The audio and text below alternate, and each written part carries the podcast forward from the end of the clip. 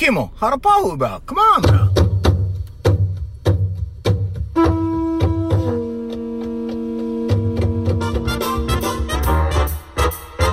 Coming to you live from a little grass shack in the middle of the Pacific Ocean, it's the Junior Kawakami Junior Show, starring Junior Kawakami Junior. I'm straight. Join Junior along with the Wayne Borhe Band.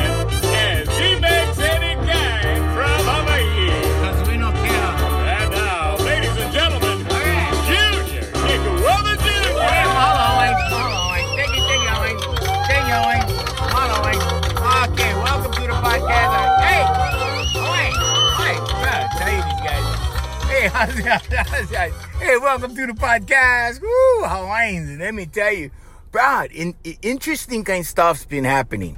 You know, when I say interesting, I mean because I'm not used to this stuff. First of all, I'm not used to having my own show. I'm getting used to, but because, you know, the podcast's been on for a while. We've been doing this for a minute, okay? But we want to take a look at the analytics. Now, the last country, okay, which I don't know why, but the last country that joined us was Syria. Syria, right? In between the missile attacks and everything, they listen to the podcast in Syria. But I don't know. But well, we wish you guys, we wish you guys blessings because nobody should go through that. Botswana, Egypt, Thailand, Switzerland, Philippines, Vietnam, Russia. Brother, the list goes on. We don't want to bore you with the stats. Okay, and then 23 to Dead is our audience. We have a couple 17-year-olds, I think. We show a small percentage of that. Now, the females are gaining. Okay, remember the females was 20% last podcast? Okay, last week? Okay, they're 21% now. Okay, so I don't know. But and in the last 24-hour period, we had more than 8,000 plays in the last 24 hours, okay? And then males coming in at 78% and non-binary, 0. Non-binary. Don't ask me why. I don't know. I just do the podcast, Hawaiians. I don't do the stats. I do the podcast. So on today's podcast, right, because, you know, we was talking about corruption. We was talking about how you don't need to be hooked into the Ohana system in Hawaii, right? Now, for you people outside of Hawaii, the reason I tell you guys about Hawaii is because it's not just Hawaii. It's every place. It's politics. Okay, and I don't mean politics like running for office politics. I mean there's politics in everything. There's politics in the office. You know, like I told you guys, right? That new guy in the office, and he wants to ace everything out, and he wants to make a good impression, and pretty soon everybody starts hating on him. Why? Well, because he's making more work for everybody, because now everybody got to level up their game, right? So those guys get a hard time, and that's one of the reasons. Not the reason, but it's one of the reasons why it's hard to move up the ladder. You know, when you climb in the ladder, whatever, it's an imaginary thing. But when you're trying to get ahead and you're trying to be the best you can be, you're trying to be the best dude you can be, best worker you can be, right? And then all of a sudden, right? All of a sudden, you know, something happens and then oh, I'm trying too hard. Now everybody hates me. You see what I'm saying? Because now everybody got to work harder. It's the same every place, right? Because I used to think was only here. Like, you know, especially like right out of high school, right? I thought like, oh, Hawaii is like this, but Hawaii screwed up. No, Hawaii is a beautiful place, okay? But one of the things about a small place, like Hawaii is like a big, small town. Everybody's related, right? So you get an uncle going to state system, right? He's going to pull in the cousins. He's going to pull in everybody because everybody, you know, it's about who you know, right? Life is about who you know, not what you know. Well, actually the what you know is starting to count now, especially with the young kids, right? Because it's technology. It's different now. Yeah, you got to have politics, but you cannot be a total imbecile and have a job like the old days when you was grandfathered in, right? Oh, bro. I can tell you stories, Hawaiians. I can tell you stories, but that's not what this podcast is about. This podcast is about how I got to be the real-life Charlie from 2.5 Men. Yeah, you remember that? Men, that show? Yeah. So, and I didn't even know because I don't watch TV. I spent 30 years, right, around a blind man, okay? And so I never went to movies, but I didn't really believe in all that stuff. The reason why I didn't go to movies and the reason why I didn't watch too much TV, the TV part was, I kind of did watch TV for a while, even around Wayne, when he did move in with me and my fiance. And Wayne was blind, Brother Wayne. He was my, for those of you that know me, I don't know, there's probably just a handful of you guys listening, but he was blind and he was a musical genius. And we set out on this road. And long story short, I took him out of the care home. I said, bro, if you let go, we'll go.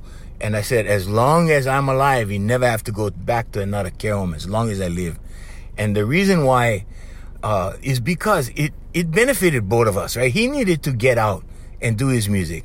That he was sleeping all day in a care home, and I needed somebody to back me up, to play music with me. And I didn't know at the time that he would end up backing me up with all kinds of stuff.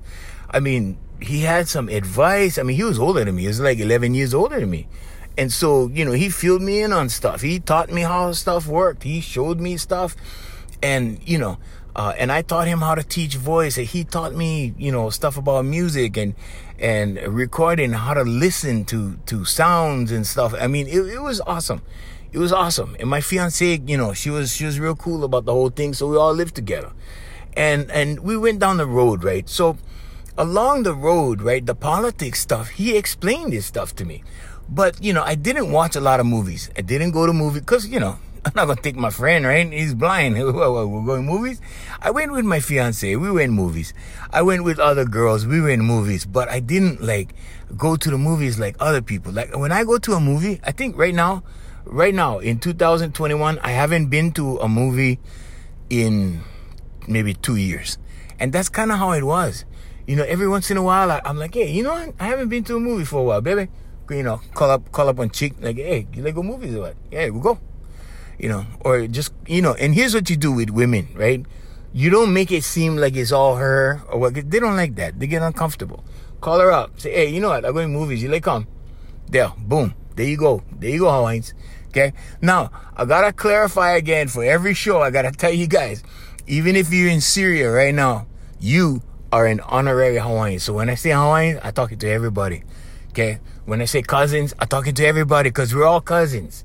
Believe it or not, the guys in Syria are related to you somewhere along the line, bro. Someplace. Okay. We're all related. We're all humans. Okay. We're all cousins. So when I say cousins, when I say Hawaiians, I talk to all you guys. Okay. Then after the show, you guys can go back to being Syrians and Egyptians and all of, you know, all these guys, Israelis. You know, oh man. And did you see Israelis?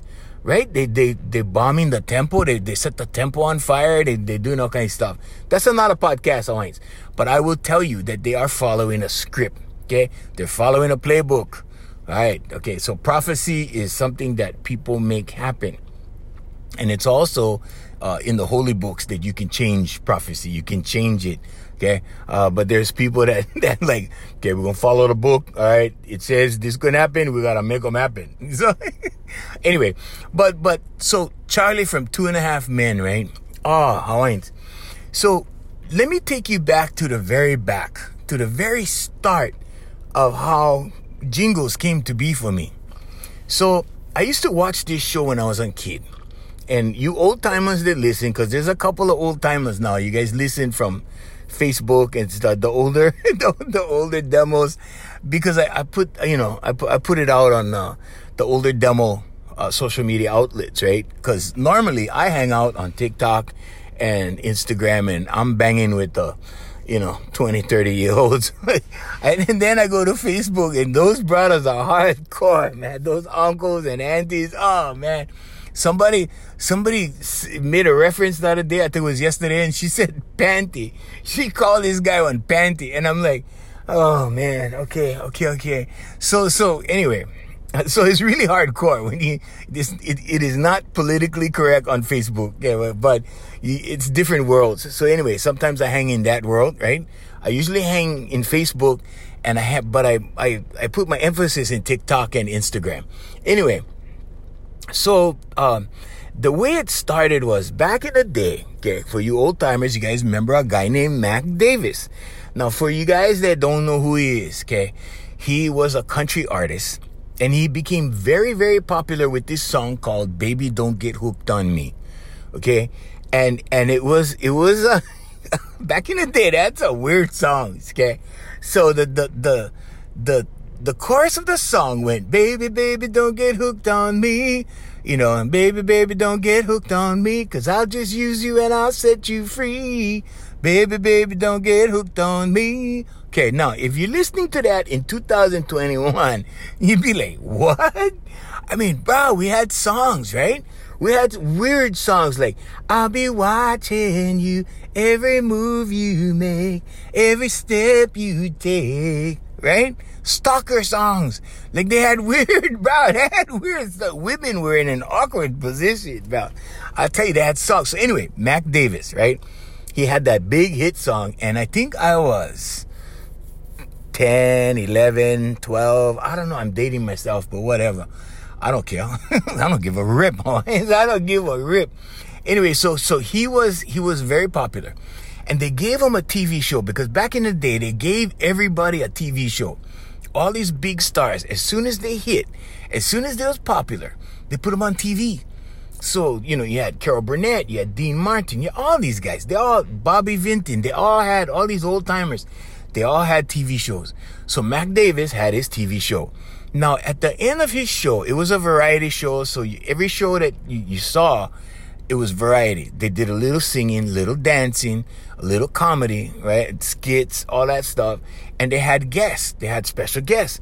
Now, Mac Davis's show was a little bit different. He was a songwriter. So at the end of his show, he used to sit down, right? Now, Carol Burnett did this too.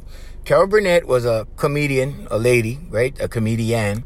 And at the end, she used to turn up the house lights and people could ask her questions about anything. And she would ask. She would answer, right? Now, Mac Davis was almost like that. But what he did was he sat down on the stage, right? Like real comfortable kind, like just sat down. And he would take titles from somebody in the audience. And he, I mean, off the wall kind of titles, and he would write a song around it on the spot, right? And I thought, whoa, I never saw anybody do that, right? And I go, wow, this is cool. And he used to sit down, and somebody used to say, like, you know, Midnight Express or the Midnight Ride, and he used to make up this small thing, you know, maybe 15 seconds, 20 seconds. And it used to make sense, right? And I go, wow, brother is talented. I want to do that, right? So every time I got inspired, okay, and this is the story of my life. Every time I got inspired by something or every time I thought something was cool, I wanted to do it. I saw ventriloquist, I wanted to do it, right? Then I met a ventriloquist, Freddie Morris, and I pressured him into showing me how to do it. And then I did it. So that's the only reason why I'm Hawaii's, only ventriloquist, because of Freddie. And you know, it's an old school thing. I mean, I don't know any kids that really, I had one kid that was real interested and I taught him. But, you know, it's like magic. Nobody wants to teach you how, you know, so I had to pressure Freddie into showing me and then boom, he showed me and I took it from there. And thank you, Freddie. You know, I hope you can feel me somewhere in the vibration in the universe, but thank you. I'm very grateful. Anyway, so Mac Davis used to do this. And I thought, wow, I like trying, right? So I used to spend nights in my room with my guitar. Okay, actually it was my mother's guitar. And I used to play. So I used to play, you know, doing these little ditties, right? They used to call them ditties, like jingles. And I used to invent titles. Okay, I'm going to do this. And I used to make the title and then try to make the song fit the title, like the TV show, right? So I used to imitate him. And every week I used to make sure that if I was doing homework or whatever I was doing, I'd catch the last part of the show and watch what he's doing, right? Because I began thinking like, hey, there's a secret to this thing. And there's really the only secret for those of you, like if you guys like try or, you know, whatever, the only secret that I've discovered about that on the real is that you gotta find words that rhyme easily, okay? So rhyme easily, for me was I-N-E sound, ein, mine, time, line, fine, you see like that? And then there's other, you know, Can, you don't even small kitty. You go rat, cat, sat, fat, right? You know, all of that. Okay. So it's kind of like that, but a little bit more upgrade in the words. You know what I mean? So I started doing that. I started, okay, I'm going to try them. So what happened was, this was when I was like maybe 11, 12, something around there, right? By the time I was 14, I got this stuff down. I could just sit in my room and I could make up songs. Like I would make up stuff, right? When I was 10 years old, I wrote my first 2 songs. And I didn't write songs again until I was about 14 years old. And when I was 14 years old, I fell in love and I wrote songs. I didn't really fall in love. I was infatuated, right? I was infatuated with these howly girls that came down from the mainland. And they came down for 2 weeks, right? And I used to show them around. We used to hang out. We used to date. We used to do all this romantic stuff. And I used to bring the guitar to the beach and serenade these girls. And oh, man, I can't even tell you. There was one time with this guy came looking for his daughter one night on the beach. And we were down by the river, man. And she was wearing my shirt back because it was windy, right? It was cold. And so picture this, Hawaiians, right? A father, right? Comes down there, and you know, and there was from Colorado, and he was really polite, but they had to catch a flight the next day, and we was down, you know, doing our honey thing, right? And so she's wearing my shirt. I had on checkerboard long sleeve shirt, and I gave her my shirt because she was cold, right, on the way back. And so we was on our way back, and we saw this shadow walking down the beach, and I'm like, oh, and you know, down, you know, where we were at the beach that I used to be, at night, there's nobody on the beach, right? So we saw this thing, and pretty soon she goes, oh no, that's my dad. And I'm like, oh, here we go, I'm gonna die, right? No, but he was this nice guy, he was, you know, nice skinny guy, and you know, and he, oh, dude, you know, we have to catch a plane tomorrow morning, young lady. And then, you know, and I'm standing there. It's kind of awkward, right? Awkward.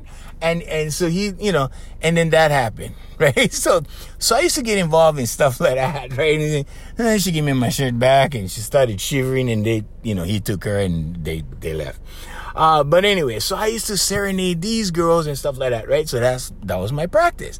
Because I wanted to be an entertainer. That was my goal. I saw Frank Sinatra. I saw all these guys. I saw Don Ho. I saw all these. They're all singing to chicks. Chicks falling all over these dudes. And I go, okay, I like be like that. Right? So anyway, so that was my training grounds. That's what I did. So pretty soon, right, by the time I was 14, I started writing songs again. I just did 2 real simple songs, and I kind of fixed them up a little bit, you know, like not too much, but just a little bit. And so I will be recording those songs pretty soon. It's coming up on one of my albums. But it's going to be a solo acoustic unplugged album that we're working on. And that's going to happen, I think, next year. It's going to happen because we're dropping 2 more albums this year. And then next year, I'm recording the unplugged one. I'm practicing now. I'm just trying to get it back, you know. Anyway, so now the songwriting thing, I started songwriting at 14. Now I met this girl, Joanne Yukimura. I can mention that name because, you know, she's very famous, and she became the mayor of the island of Kauai. Now you can Google her, Joanne Yukimura, and she believed in the stuff that I believed. My core values and her core values were the same. And I was only 14. I was in the Protect Kaho'olawe, Ohana.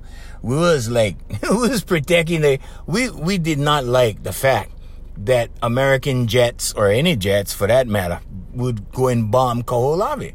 And the Navy was using Kaho'olawe as target practice, and we thought it was wrong. I still think it's wrong, you know.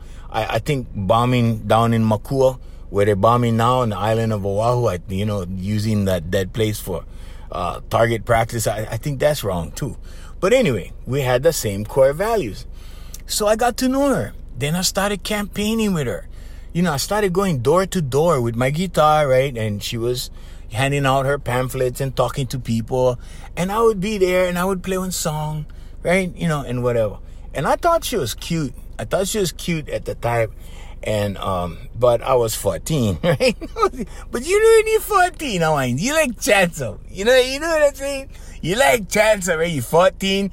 She's like, I think she was like 22, 23, something like that. Right?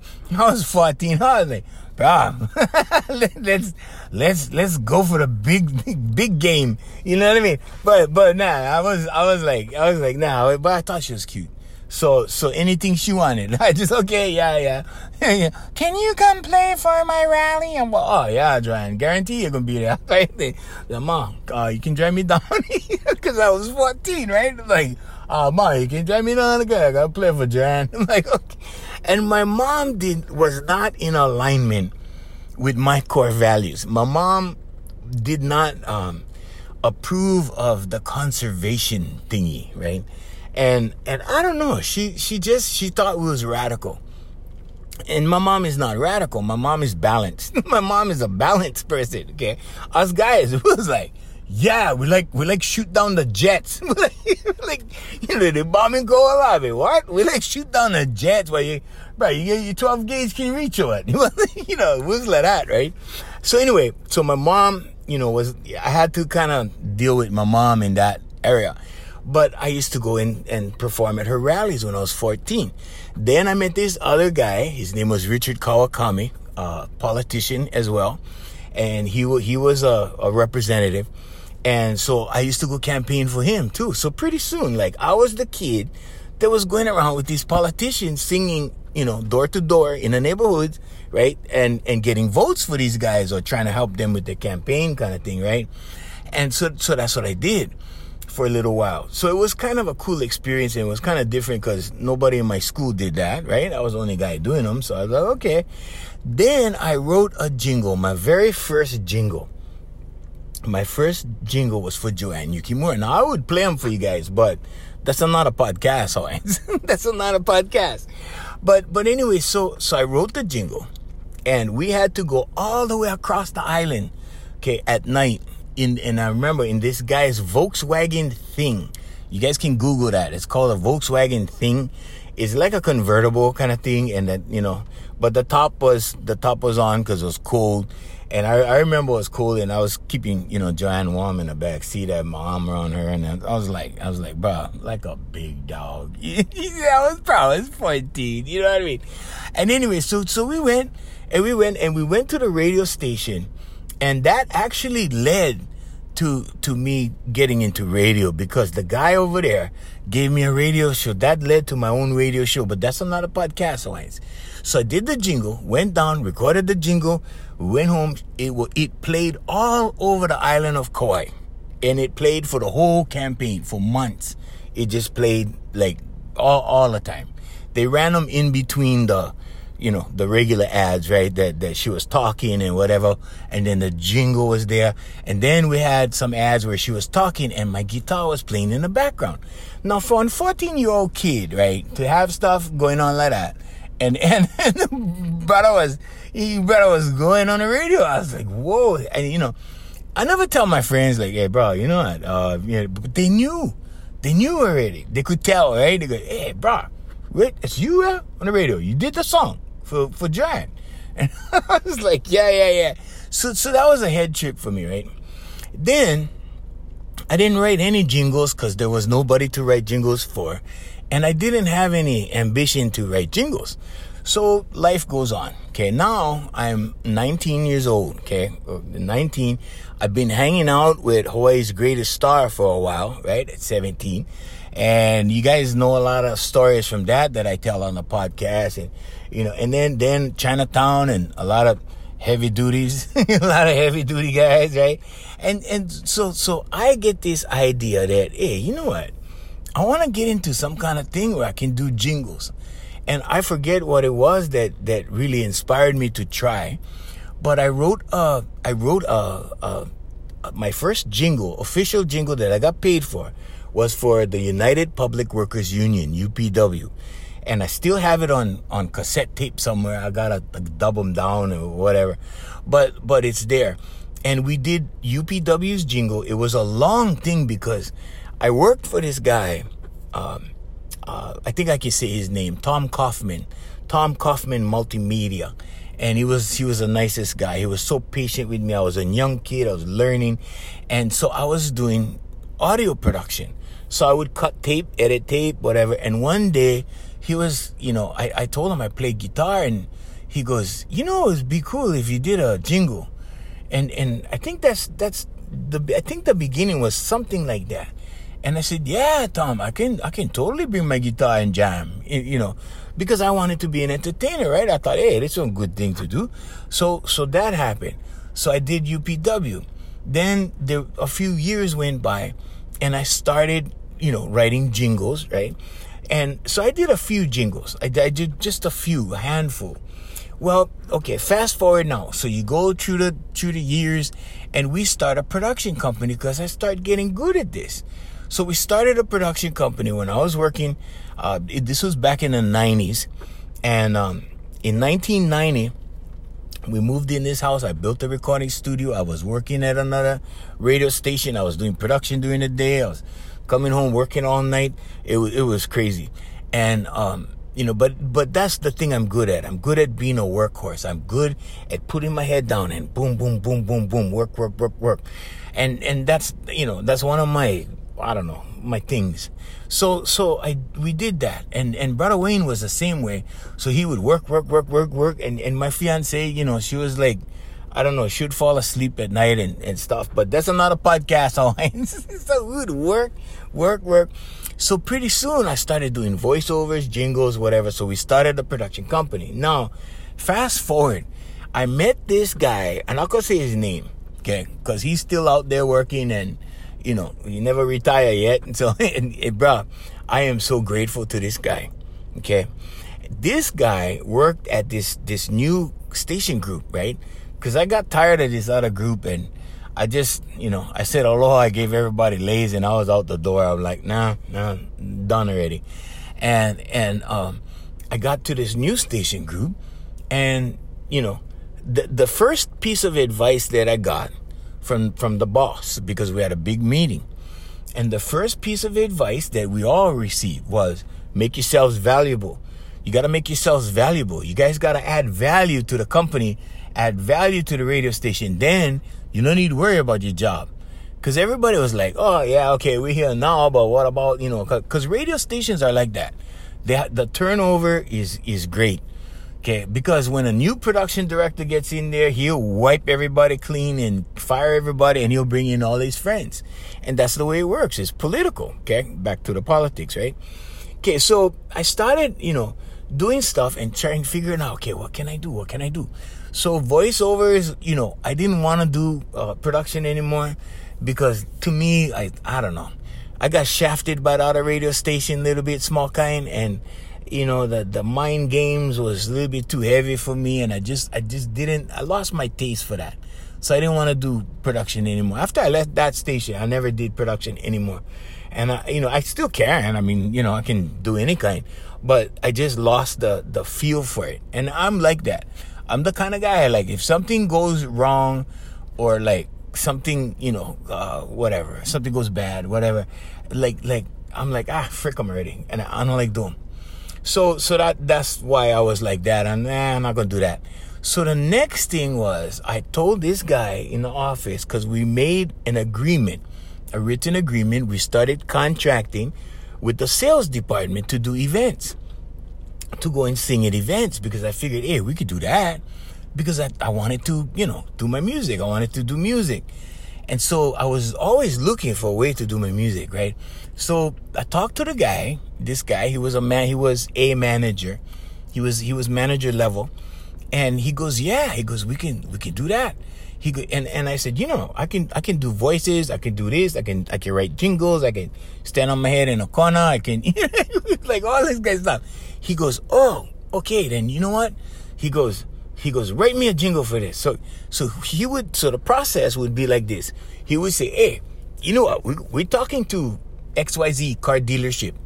Okay, go write one jingle for that, and write one jingle for them, and give me the jingle. I'll take the jingle and I'll try to sell them. So I would go home, right, or to the office, actually. I would go to the office, and I would write the jingle on my guitar at my desk or in the studio, right? We had a teaching studio in the voice school. and the voice school was in the office. See, a lot of people think the office was the voice school. No. We had the voice school located in the office. The office was separate. The office was doing a lot of stuff. So I would go and write the jingle. Okay, Wayne would lay down the tracks in the laptop. Okay. And then we would produce the jingle right there. I would sing them right there and produce them, right? Okay. Then what would happen is we used to sit on the jingles. Okay, because if we turn over the jingle, like I could write the jingle in 5 minutes. It's a 30-second song, Hawaiians. You know what I'm saying? 30 seconds, right? And so, and we did some 60-second ones too, you know, and I did some at other radio stations in the past, right? Like, but just a handful, like I said, over the years. But now we're over here at this. So I go, okay, well, you know, we got to sit on them, because if we start turning over jingles, guess what's going to happen? We start turning over jingles, it's going to be expected of us, right? And that's what you got to do too, Hawaiians. You know, when you do stuff, especially if you go and knack for something, or you go and talent for something, I don't care if it's wood carving or doing jingles or music or whatever it is, you cannot just floorboard and give everybody everything. You see what I'm saying? Because they're going to start expecting it. They're gonna be like, oh, wow, he can do them in 5 minutes. Let's order 10 of them. You know what I'm saying? So we made them wait. We made them wait like 2 weeks. And there was a point where we started making them wait 1 week. But we made them wait 2 weeks. We finished the jingle. Everything was done. And it was killing us. It was killing us because we wanted to hear them on the radio. I mean, for us, it was just like that. Nobody knew it was us. Nobody would listen to the radio and go, hey, it's Junior. I mean, you know, but for us, right, it was like, we can't wait to get it. It was killing us. But we sat on them. That's what you call sitting on them, right? We sat on them. So we would sit on them for 2 weeks, and then we would turn them in, right? Now, sometimes for the demo, I would turn around the demo in like 1 day. So the demo would just be me and the guitar, and I would sing the jingle onto the tape, right? Or the sound file, actually, right? Was recording into computers. And then I would email the file. Okay, now, he would take the thing and he would show it to the client, or he would approve it, or he would change it. And so that was the process. The process was like, dude, we need a jingle for blah, blah, blah. And he would send it to me, and I would pound it out. I would send it back to him. He would send it back. He goes, no, we need to put more emphasis on the phone number or whatever. So like one of them, right, was all about the phone number. I kept singing about the phone number over and over. One of them was the address, because this car dealership would move, and it was under the viaduct, right? The airport viaduct over here in Oahu. We have a viaduct by our airport, for those of you out of town. And so they wanted to put emphasis on the address. So that's what we did. And we sang the address over and over and over, right? So what we would do is we would get details about the business. So pretty soon I started making the sales calls, right? Not the sales calls, but I used to go out to the client and sit down with the client, you know, and go, oh, okay, what's your business about, whatever. And they was, oh, this, that, what do you sell? Oh, we sell this, we sell that. Okay, what would you want to push the most? Oh, well, we want to push our skateboards. Okay, skateboards, so that's going to be in the jingle, right? So they would tell me. You know, I went to this place. They're no longer in business, so I can say their name, Mauka to Makai, right? Mauka to Makai. And I went down and met with the owner, nice brother, and local people, you know. And I went down, and so I said, okay, brother, what you guys do? And he told me what they did, right? And so I thought, wow, this matches like more reggae feel. So I wrote a reggae style jingle, right? And I'm not a reggae musician. I don't even play reggae the right way. The vibe is all wrong when I play them, but Wayne could play them, right? So we went down and, you know, and I, all of this, we went through the whole thing, and I took my notes. I was just taking my notes on my phone. That's all I did. And I took pictures, and I took notes, and I talked to the guy. It took me like maybe 15 minutes to talk to the guy, and then I left, right? And I went back, and I thought, okay, wait. Now, I was singing on a lot of the jingles, because the jingles didn't all air at the same time. Right. So, you know, sometimes I would have like one jingle and it would last for a couple weeks. Advertisers normally advertise like 2 weeks, or they do like a long schedule. So I would have a jingle on the radio, maybe 1 month, and then it would expire. And then, you know, I would write for another company. So it's not like I would be singing 2 or 3 jingles all at the same time on the radio. And they had 7 radio stations. So they would put it like, so I was all over town with some of my jingles, right? And so this thing, you know, this thing kind of went on, and I did a lot of this stuff. And so pretty soon, you know, for this one, right, the Mauka to Makai, I was like, tired already. You know, I want to help my boy Sammy. And my boy Sammy, he's my producer, Sam Jam Spencer. I can't mention his name because he don't care.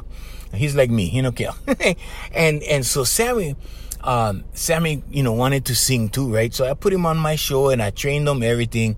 And Wayne trained him, we both trained him. He was on my show, then he became my producer. And he also became like a brother to me. I mean, like a real, like full-blown brother. We're really close. So I said, you know what? I could put Sammy on this jingle. I said, Sammy, come on. So call him up. He came down, right? We recorded Sammy, put him on the lead vocal, and I sang background. Now, at the time we did this, right, my popularity was like through the roof. I was at the all-time high of popularity, whatever. Everybody knew my name. They saw me on TV. They saw me all over the place. And so Sammy did the lead voice. And here I was doing the background voice, right? It was really cool because like I was doing the background voice and I was the celebrity, and Sammy was just, you know, he was my producer, and some people started to know who he was because he was on my show and he was on the lead. So that was really cool for me. I really loved doing that. You know, I love helping people. I love doing things for people like that. So Sammy was doing the lead and I did the engineering and, you know, everything. And then boom, it hit the radio and it ran for a while, right? And Sammy was all happy, his friends, his family, everybody was tuning in. They all heard the jingle, you know. It was on the biggest radio stations in town. So this kept going. Now, meanwhile, right, I had never seen the TV show 2.5 Men because I didn't watch TV, right, because I lived with a blind man. And not just that, but every available time I had when I wasn't working or I wasn't sleeping because I was dog-tired, right, I was playing music with Brother Wayne because music was my thing and I was working at being a good performer, right? That was my goal, just be a good performer. You know, not to be the best. I wasn't trying to be the best or anything like that, but just be a good performer and do variety, like do a little bit of everything, you know. And that's where my focus was. So in between that, right, there was times where chicks was in and out. Sometimes we put a revolving door on top of the, you know. So, hey, who's this? You know, Wayne was meeting like new chicks every week. And you know, I was dating these girls and these girls are fun. I met some really, really good girls, you know, and then pretty soon, you know, one of them would tell me, oh, you know, I met this guy and whatever. And I was, oh, baby, I'm happy for you, you know. And they went on their way and, you know, like that. And that's what guys got to get through their head. Okay, but that's another podcast. You gotta just enjoy women when they're there, cause they're gonna come and they're gonna go, and when they go, you gotta be happy for them, right? So I was happy, you know, I was happy for them and everything. And so meanwhile, all this stuff is happening. Jingles coming in. We're getting orders for jingles like every other week, sometimes only once a month or whatever. But jingles coming in. So it's always about writing the new jingle. Get a new idea for the new jingle. Then we started writing them in every style. We did a country jingle. We did a pop jingle. We did all kinds. We had this one, CarQuest. CarQuest is the best. We did even Sinatra style. We did like all this stuff. And we did fully orchestrated stuff. And I mean, horns and everything. It sounded like an orchestra doing the commercial, right? And it sounded like we made it in the mainland, okay? And so people thought that this thing was being done in one huge recording studio. No, it was being done in my laptop. I mean, you know, I had on Mac, right? So we did them in GarageBand. Now, you know, I'm telling you guys this so that you guys know that you don't need a recording studio, okay? You need some knowledge to learn how to engineer. You need some knowledge, some technical knowledge. Yeah, you need that, okay? But you can do your own Hawaiians, okay? You can do your own, okay? And we had a small studio and stuff, and, you know, so we did them all there. Now, that kind of ran into a problem at one point, okay? And I'll tell you. Now, you know how a magician, right, never shows his trick? He never lets anybody behind the curtain, right? Because otherwise, right, if word gets around, right, and everybody knows the trick, right? Ah, that's bullshit, even, you know, whatever, right? Okay, so this guy, there was this guy who will remain nameless, and he's a friend till today, okay? But he owned a big company, and it was a 50-year anniversary for his company, okay? So, and he knows that I knew Hawaii's greatest star, right? And he knew him, okay? And he's older than me, so he, you know, he went to the, like, the early shows before I even knew that guy, right? Okay. And, well, I can mention his name. I'm talking about Don Ho. But yeah, for you guys in Hawaii, there's only a few people in Hawaii listen to us. But yeah, for you five guys, okay, Don Ho, there you go. And so, but he knew Don Ho, right? And so he used to go hang out and watch Don Ho's show all the time. And so this company that his dad built was huge. Okay, and I got him into Walgreens, you know, I all this stuff. And because we were Walgreens consultants, I still are. We still have a contract with them.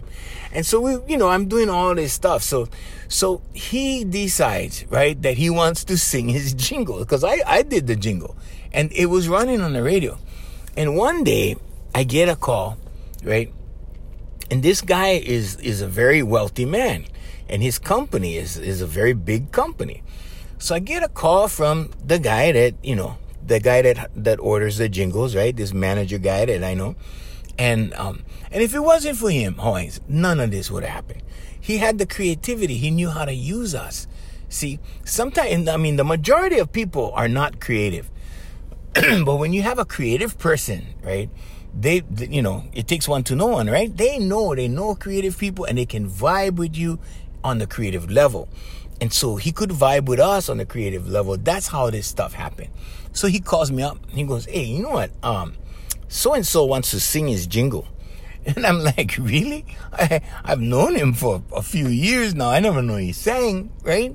Okay. So he goes, "Oh, well, he I guess he does. He wants to try it. Can you just kind of humor him? And can you just have him come over and see if it works?" And I'm like, "Okay. I'll have him come over." All right. That was my mistake. See, my mistake was, okay, and I'll tell you why. My mistake was having him come over to my place, okay, and I had the laptop right there, right, because everything's digital. The sound quality was excellent. It was like a recording studio. It was just in my laptop. When you go to the recording studio, the software is there, the mic's there. We had a very expensive mic, right? So I think our mic was like $1,200, right? The studio is about $4,500 mics, but they sound good. And it's all digital, so there's no real big quality difference, okay? The only difference is the experience, right? So he's thinking he's going to come down and we have a studio. He heard we had a studio. So, you know, it's a teaching studio. It's not a recording studio. But, okay, across the street, we contracted this big recording studio for all our recording projects. So the people that we produce, right, and we still do it at AFMHawaiiMusic.com. Okay, and just go to the website and you'll see the studio. AFM Hawaii, AFMHawaiiMusic.com. Anyway, that's a small, cheap plug right there. But anyway, so we had him come down to the office. Big mistake. When he saw the laptop, right, it diminished the quality of everything in his mind. Because in his mind, it's like, what? You're doing him in a laptop? In his mind was this rinky-dink thing, right? And I didn't think that it would be such a big deal, right? Because what I should have done was I should have paid for the, you know, because this was an account. This was an account for me, right? I should have gone across the street, reserved the time, taken him to the big fancy $1 million recording studio, paid the $85 an hour, right? And then, and record him over there. I should have done it over there. I should have spent the extra couple $100, whatever, right? But I didn't. That was a good lesson for me. And that's why I'm mentioning it on the podcast. So you guys who are interested in that kind of stuff, you guys know. Okay, don't scrimp on the details. Okay, we weren't really scrimping, but we just never thought, right? We thought, we're just going to bring them over and go, yeah, this is how we do right there, boom. And it's going on the radio. And it went on the radio, and it was perfect on the radio. The quality was perfect, right? So he comes in, and we record the thing, and then, okay, but after that, right, in his mind, okay, the legitimacy of us went went right into the gutter, I can tell you. And because, right, like, who does that? Who records in their laptop? Okay, well, I'm sure you know a lot of people do. A lot of people record right in their laptop, right? But in those days, now we talking back in the early 2000s, right? In those days, yeah, was this small guy new to people, right? And when he came in, he saw the setup, yeah. But anyway, so the jingles kept coming. We kept writing jingles. One day, evening, I was with this chick. She came over the house, right? And I decided to turn on TV show. And I'm turning on this TV show, and she's with me. And so I had the TV mounted up on the wall, in the corner of the wall. I had the TV mounted. So it was mounted right over my bed in my room. And because I worked on the radio earlier in the morning, right, early, I used to black out my bedroom. So my bedroom was pitch dark. You could go to my bedroom at 10 o'clock in the morning. It was pitch dark, right? And so I blacked out my whole room. I had the TV up in the corner, the air conditioner, everything, right? So it's cold, dark, and then TV, and bro, it was perfect. And we was vibing everything. And she goes, oh, we'll see what's on TV. I'm like, okay, baby. And we turned on the TV. And I hear this, men, men, men, men, men, men, men, men, men. And then I look, and this is Charlie Sheen, right? And I'm like, oh. And I never heard of Charlie Sheen, right? Because I don't watch TV. And then I saw his shirts, right? And the shirts he was wearing was the same shirts like I see some of these guys that I know that they was wearing. And then I go, oh, that's where they got the trend, the idea for that kind of shirts, right? And so I started watching this thing. And I'm like, wait a minute. Okay, there's a couple of differences with this guy. But the majority of stuff was like, life imitating art. It's like I was looking at my life. I was looking at this guy who writes jingles for a living, right? And then he had drama with these chicks or whatever, right? Those different chicks, right? Anyway. And then he had this brother who was like the logical guy, the common sense guy, the guy who was trying to ground him guy, right? And for me, in my life, that was Brother Wayne, right? Because you cannot talk to your chicks about this kind of stuff, right? And then so the thing was, like, I was looking at life imitating art. And I was looking at him. I go, whoa, brah, that's me. Okay? Now, fast forward, you know, it continued. I think I watched the show a couple of times after that, and that was it. But it was so funny to see something, you know, like I was watching, like it was almost like I was watching a version of myself on this TV show. And then I realized, I'm like, whoa, I'm the real life Charlie from 2.5 Men. Whoo, how's that one, Hawaiians? How's that one? Right? And I was like, wow. The only thing was, he was acting. He was doing on TV show. I was doing them in real life. And I was like, yeah. So, you know, but that was a goal that I set when I was like, you know, 11, 12 years old. When I was watching Mac Davis on TV, I go, yeah, I like make up stuff on the spot. Okay. But that's not where it ends, Hawaiians. And I know you guys asking, well, what's the law of attraction have to do with this? What you focus on materializes in your life, Hawaiians, okay? And yeah, you can think about them. You can think about, you know, for a while there, I practice, right? So it went in my subconscious. Subconscious learns in repetition. Then your actions, right? The actions, your paradigm. So I started writing music, started writing stuff, and started, you know, and it kind of went from there. Then after I saw 2.5 Men, I realized, wow, bro, that's you right there. That's what you do. That's you know, you've been doing this in real life. And so that's the law of attraction part, okay? But that's not where it ends.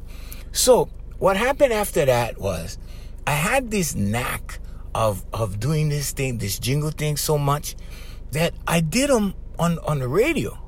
Now, I used to call them heart songs. Like when I was at home, I used to call them heart songs because I just do them from my heart. And I just do them, boom, throw them down, right? So I used to call them heart songs. On the radio, we did this. We started doing this when I went on the radio, when I first got put on the radio, right? And people would call up, and so the guy, the lead guy in the show, used to say, "All right, call up now, and Junior, we're going to sing one song for you, and you know, a song with your name inside." And you know, people love the name, right? Okay, girls love the name, right? So this girl called up, and, you know, her name's Roxanne, and I would sing. And this other girl called up, and, you know, and her name was, I don't know, Jane, right? And I would rhyme with the name. Sometimes it wouldn't be the name. Sometimes I would do the name and then one phrase and then rhyme the phrase and whatever. But I did this, you know, I used to do these live on the radio. And there are some that are up on YouTube that you can Google. So I started doing this stuff, right, on the radio. And the guys all got a kick out of it. They go, wow, they got a kick of me doing that. So they always used to have me do them. And so I did them quite a bit, right? Then one day, this idea came to me, right? You know what? If I did this, right, I could do singing telegrams. I could show up. So this wasn't all my idea. This was part of this other guy's idea, the guy who put me on the radio, okay? And I don't want to mention his name too often on my podcast because he's actually still out there on the radio working. And I don't want any conflict of interest, okay? But he helped me more than anybody in my whole life. And so me and him kind of came to the conclusion, like, bro, you know, you could actually go do this kind, you know, singing telegram, blah. And I kicked it around in my head. Pretty soon, I came up with the name, Jamagram. And Jamagram is a registered name, a registered trade name in Hawaii. So if anybody used that name, you know, my attorney would call him up and go, yeah, you know, you cannot use that name. It's registered. But anyway, but that's not why we did them. We did them from our heart. And so I did them for Valentine's. And I told you guys the Valentine's story already, right? We just checked out a podcast, Jamagrams, right? When I invented Jamagrams. That's how Jamagrams was born. And then it kind of went from there. And then every Valentine's Day, we was, so the joke in my house, right? Cause it was me, Wayne, Miley, right? In my house. And then whoever was with me at the time, my girlfriends, whatever. The joke in the house was all other men had to spend money on Valentine's and I made money on Valentine's, right? Cause I monetized Valentine's Day like you wouldn't believe, Hawaiians. Bro, so some Valentine's Day, right? I mean, some of the guys I knew dropped like hundreds for hundreds, bro. Going out, you know, $700 dinner, flowers, everything, right? You know, the whole nine. And you know, I would come back with like, I don't know, $2,800, sometimes $3,500, you know, on an old day, cause the brothers would be like, bro.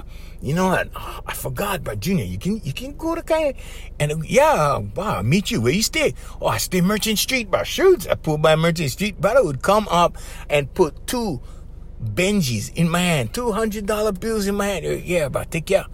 And the brothers knew that I would come through for them. They knew I would come through every time. And they trusted me, right? And bro, the last thing I'm going to do is let down the brothers. You know what I'm saying? So, and the brothers is the guys that put me up there. The local boys in Hawaii, just for you guys, for reference, the local boys put me where I was, you know. So local boys were the guys that pushed me and got me there, that told their wives, hey, you know what, you got to get Junior for the baby party. Hey, you know what, you got to get Junior for the wedding. It's the local boys. The brothers, so I always put the brothers first, always take care of the brothers, right? And brother just put a couple bills in my hand and boom, I went down, I bought some flowers, I, you know, went down, sang the song, everything. And they're all on YouTube. Go on YouTube and just search Jamagram, Junior Kaho'olawe Junior, and you'll see a bunch of them. They'll pop up. Not all the Jamagrams, of course, but we started filming. We added that to the package to film it so they could have it forever. And some of them uploaded to YouTube. And then we have some, and then we're uploading some to YouTube. I think there's a few we still got to go. But anyway, Hawaiians, bruh, that's the story of how I was 2.5 Men, the real-life Charlie from 2.5 Men. Bruh, no, I wasn't 2.5 Men. I was the real-life Charlie from 2.5 Men. But, bruh, that was unreal. Cause I seen them. I go, bruh, that's my life. Of course, there was some chicks on there that a little bit hotter than mine because they... Whoa, sorry, Hawaiians. Well, that was... Because that was Hollywood, bro. They're all perfect over there, you know, right? Jeez, bro. And you know something, bro? I tell you, This is not a podcast, but I'm going to tell you, sometimes you get the perfect looking ones and the inside is empty. All right. Hey, we'd like to thank our sponsors. Our sponsors have nothing to do with the content, okay? They're just our sponsors. Island Club and Spa, Brother Andy, Sister Jerry, mahalo, mahalo, mahalo. Thank you, thank you, thank you. And Voice Master Family of Service Companies, also AFMHawaiiMusic.com. That's the studio. You can check the studio where we record. Bugger is right there. You can check them out online. Till next time, I'm Junior. Can't go ever Junior saying mahalo and aloha.